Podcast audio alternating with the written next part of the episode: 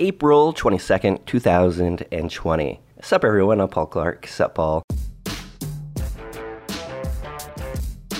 Happy Earth Day, everyone. It's the 39th day of the Oregon coronavirus quarantine, if you're keeping track. I am no longer in Oregon. I'm in Tennessee. I flew here to Nashville from Portland a couple of days ago. So essentially, this podcast episode is going to be a little bit about that travel experience. It's going to be brief. I'm just interviewing myself today, and I don't want it to be too much of a rambling because I could quickly ramble on into oblivion. I'm here not for fun, but for a family funeral. I actually flew on a one way ticket, planning on being here for about 10 days, a couple of weeks, to support my grieving aunt. Traveling here, interesting, interesting. Have you seen the movie, the 1983 movie, Night of the Comet? If you haven't and you want a little bit of a laugh, uh, you should. The thing about apocalyptic films is that there, there are a couple of things in common disaster, visual disaster. A comet flies by and that kills every organic thing, uh, unless you're one of the three female actors of the movie. There are zombies, they're tsunamis, they're earthquakes, they're just visual destructive things, environmental and human devastating things. Dead bodies in the streets, upturned buildings, you name it. Even the Wizard of Oz is kind of an apocalyptic movie, isn't it? But anyway, there's a scene in Night of the Comet where at the end of the movie, one of the, the, the characters is at a, a, red light. She's standing on the corner and wondering why people are the, the, the few people who remain why they're obeying the do not cross sign. She runs across and nearly gets hit by a car, and she goes zooming off with the person who was in the car. Uh, found the love of her life. But I felt like that too. Like you, as I arrived on my shuttle van, tumbleweeds, man. Other than the fact that there were no red, did I just say man?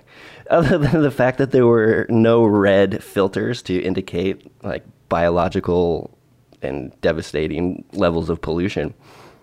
I uh, I span across the street with my vlogging equipment on and uh, nearly got hit by the Uber that drove by. The one vehicle inside the airport, nobody was there. Uh, I flew American, and there were no one. There was no one in line. TSA had 12 attendants. I was the only one bringing my bag through, so I used four little carts and put a shoe in one and a shoe in the other, and my laptop in one, and uh, my sunglasses in another, and you know all that kind of good stuff. 20 people were eventually on that uh, connection flight to Charlotte, but really interesting. Like I mentioned, like the airport was empty. You could roll a bowling bowling ball, and it would only bounce off walls. A couple of restaurants open for to-go orders there were a number of janitors walking around, uh, refilling empty trash bags. Every employee was wearing a mask. That, that, that was nice. But so, mind, mind you, you have that scene of an empty airport. And on my YouTube channel, you'll get a, a sense of that because I was vlogging. And because I was vlogging, one of the 20 total people on my flight approached me in the empty corner that I was in and accused me of being a spy. He accused me of being a terrorist. He accused me of being a criminal. He stated quite clearly with four separate F bombs that what I was doing is illegal because everyone knows you're not supposed to have a microphone on a camera in an airport and film. Must be a legal scholar. And I've always joked if you're going to say something stupid, say it with a southern accent. Thank you, sir, for proving my point. He had a very deep and dark southern accent. To avoid confrontation, I basically, with my mask on, winked at him, said, Howdy, sir. Thank you for the information, and walked off. He wanted confrontation. He wanted me to, to respond to his nonsense. And I just ignored him and walked away. Put the camera away, tucked the microphone away and just called it good. No reason to have a confrontation. I was already done with vlogging anyway. People had the idea that it was an empty airport. I was shooting B roll and not pointing it at anyone because no one was there. Anyway, 20 people on that flight landed in Charlotte. Most of the flights in and out of Charlotte were canceled. Fortunately, my flight to Nashville was right on time and off I went. There were seven people on that flight. Last night was the viewing for the funeral that I was at. And it quickly became well, first of all, it was a loving event. There were 40 plus people on the registration. So at least 40 people were there milling around over a two hour period. Lots of hugs, lots of kisses, cheek kissing, and handshaking. Two months ago, it would have been absolutely normal and absolutely heartwarming. I was the only one in a mask. There was no hand sanitizer. There was no indication of awareness of social distancing. Two months ago, like I said, this would have been so memorable. But for me, the memories were the fact that I'm in a different world.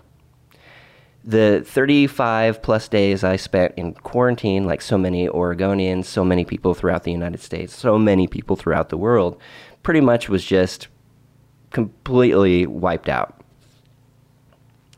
In a moment of grieving, I spent most of my time outside of the place in a very low key, non obvious way with uh, my mask on and just kind of sitting and respecting the, the passing of my uncle while wondering what is going on with this country. It, you know, here I am sitting at a funeral thinking politics. And in brief, I, I, view that the, the politics in the United States is such that we're at an intellectual civil war. There is a difference between white and black. There is a huge difference between rich and poor. There's a difference between Republican and Democrat, maybe. What I do know is that there is bipartisanship in the way that people behave, how you get your news, the sources that you get your news will really indicate your behavior no matter what you do, and even in all of these podcasts I do, if I ask advice to people, what they do to encourage people to get on rivers as a paddleboard, every single one has indicated an element of leadership. Find someone who has skills, who you could trust, who you could follow, who you could navigate safely with. We need leadership. We need consistent, trustful leadership. And everybody believes that their leaders are doing something right, except for teenagers, of course. They think their parents are doing everything wrong, no matter what they are. But even a pandemic is a topic for bipartisanship. A general sense of what I'm getting here in, you know, and this is just an influent white neighborhood outside of Nashville.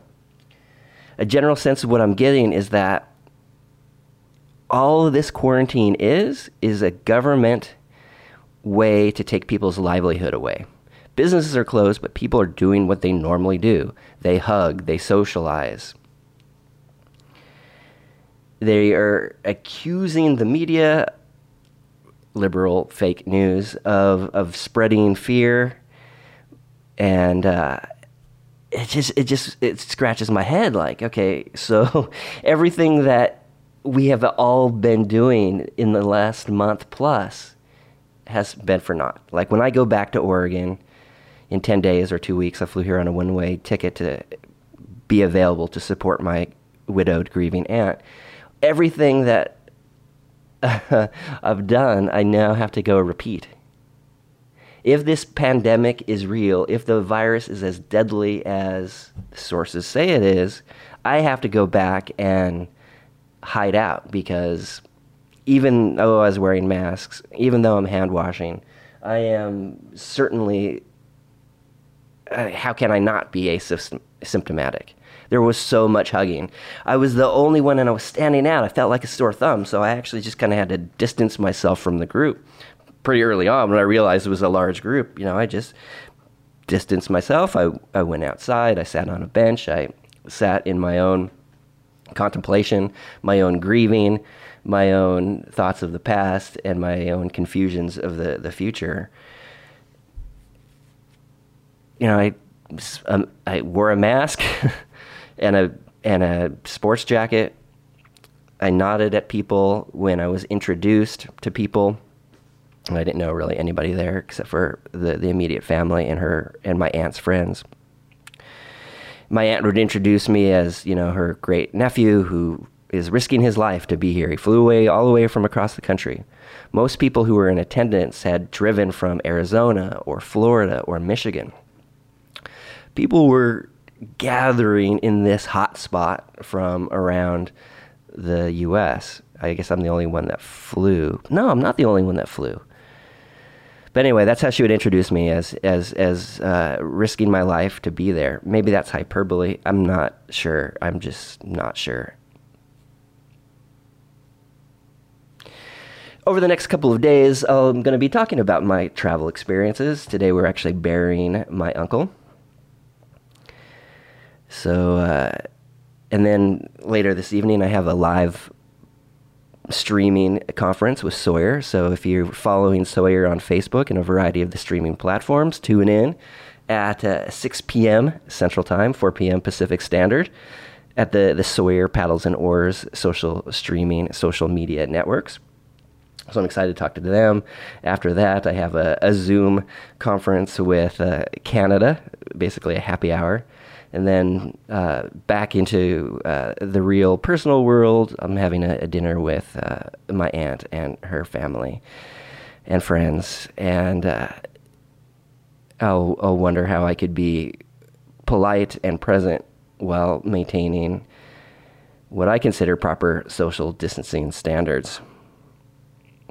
Anyway, everyone, I look forward to talking to you in the near future and uh, talking about the the the the experience of, of traveling in the southeast of the United States. At the end, in the middle, at the beginning, who knows, of this coronavirus global pandemic. Keep humanity more important than the person, and I'll talk to you later. Bye, everyone.